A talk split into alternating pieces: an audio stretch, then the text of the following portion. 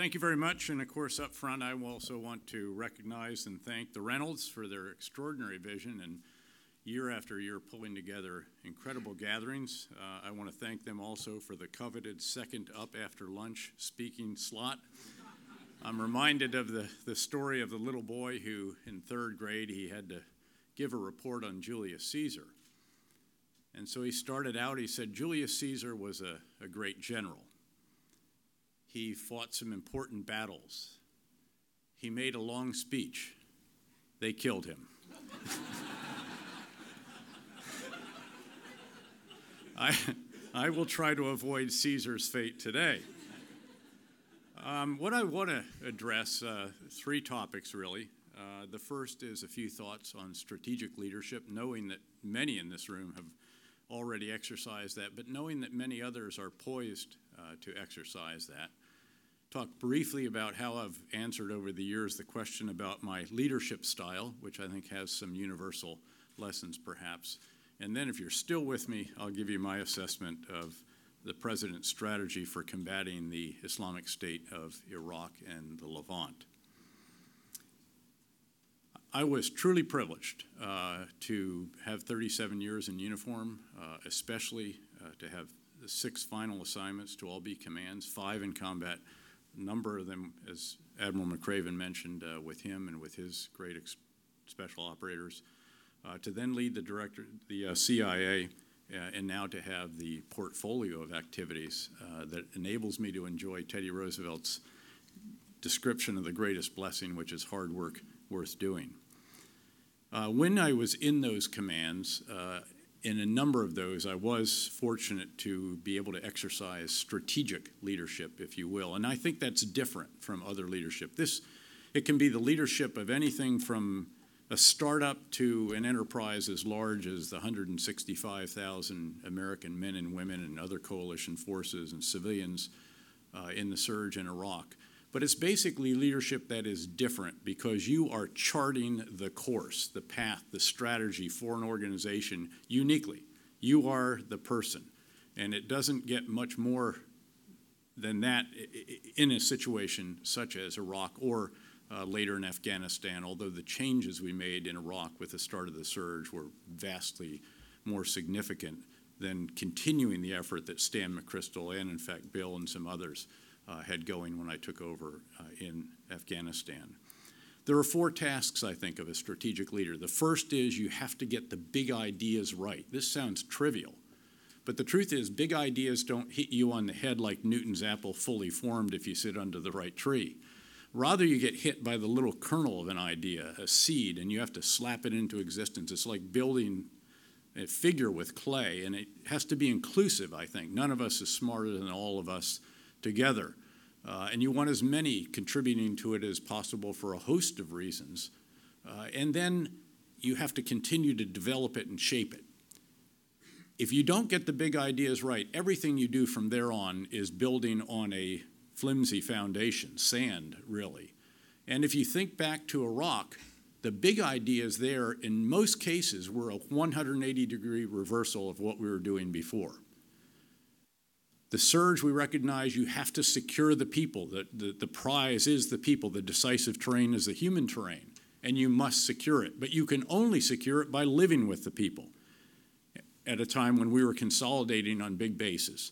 We reversed that 77 additional locations in Baghdad alone, each of which we had to fight for.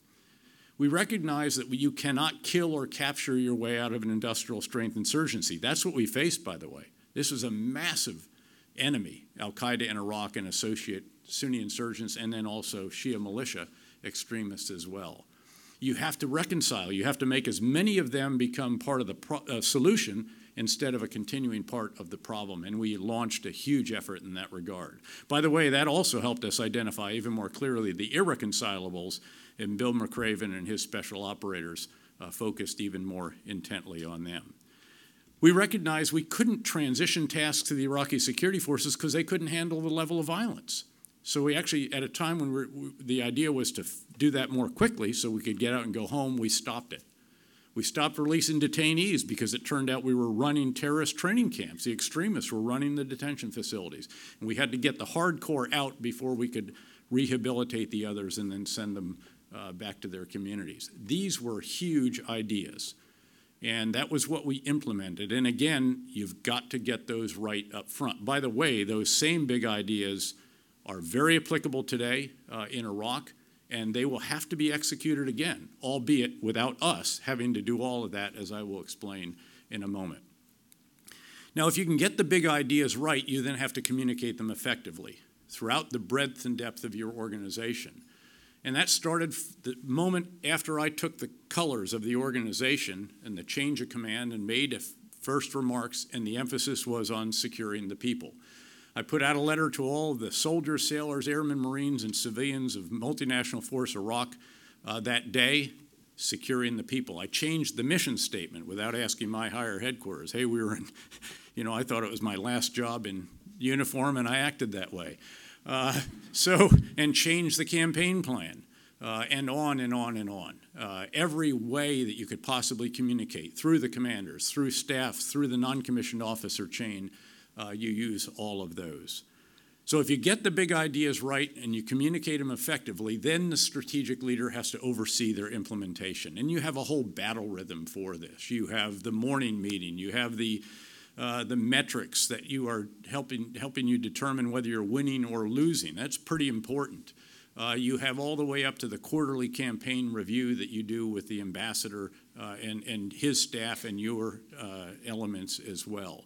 And everything in between, including, in our case, a minimum of twice weekly, going out to join units, to see it for myself, and to walk patrols with them, and then talk to company commanders who are the closest to this and they will give you their unvarnished opinion. And by the way, creating a climate, as Bill mentioned earlier, in which you welcome people saying, Excuse me, Emperor, you don't have any clothes on today, you're intellectually scantily clad. That is an important component as well.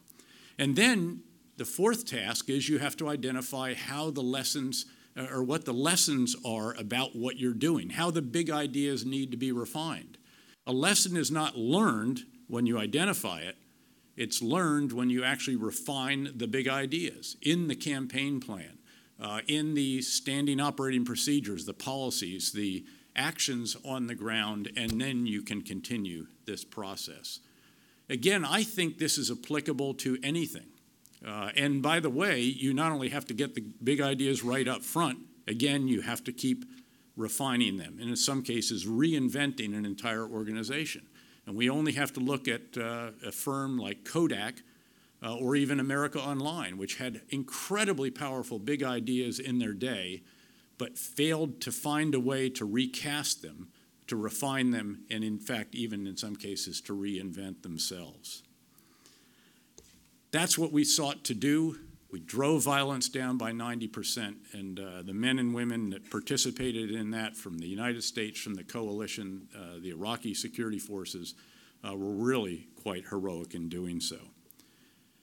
Now, it's a privilege to lead them, and, and the higher you go, you're constantly being asked, What is your leadership style? How would you describe that general, director, whatever it may be? And I would answer by saying, You know, if you'll tell me the style of leadership that is required to get the most out of each of my direct reports and the organization collectively, I'll tell you what style of leadership I'm going to try to exercise. The point there is that each one of us responds differently. I may need a pat on the back twice a day.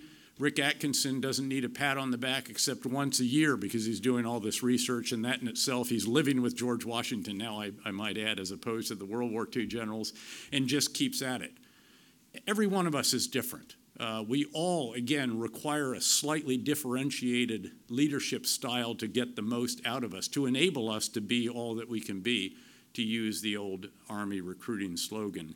And I think it's an important insight to remember because what is successful as a young, rompin' stompin' airborne ranger infantry platoon leader is very different from what you're doing when you have a coalition of 50 nations, the largest in history in the case of the commander of the International Security Assistance Force uh, in Afghanistan.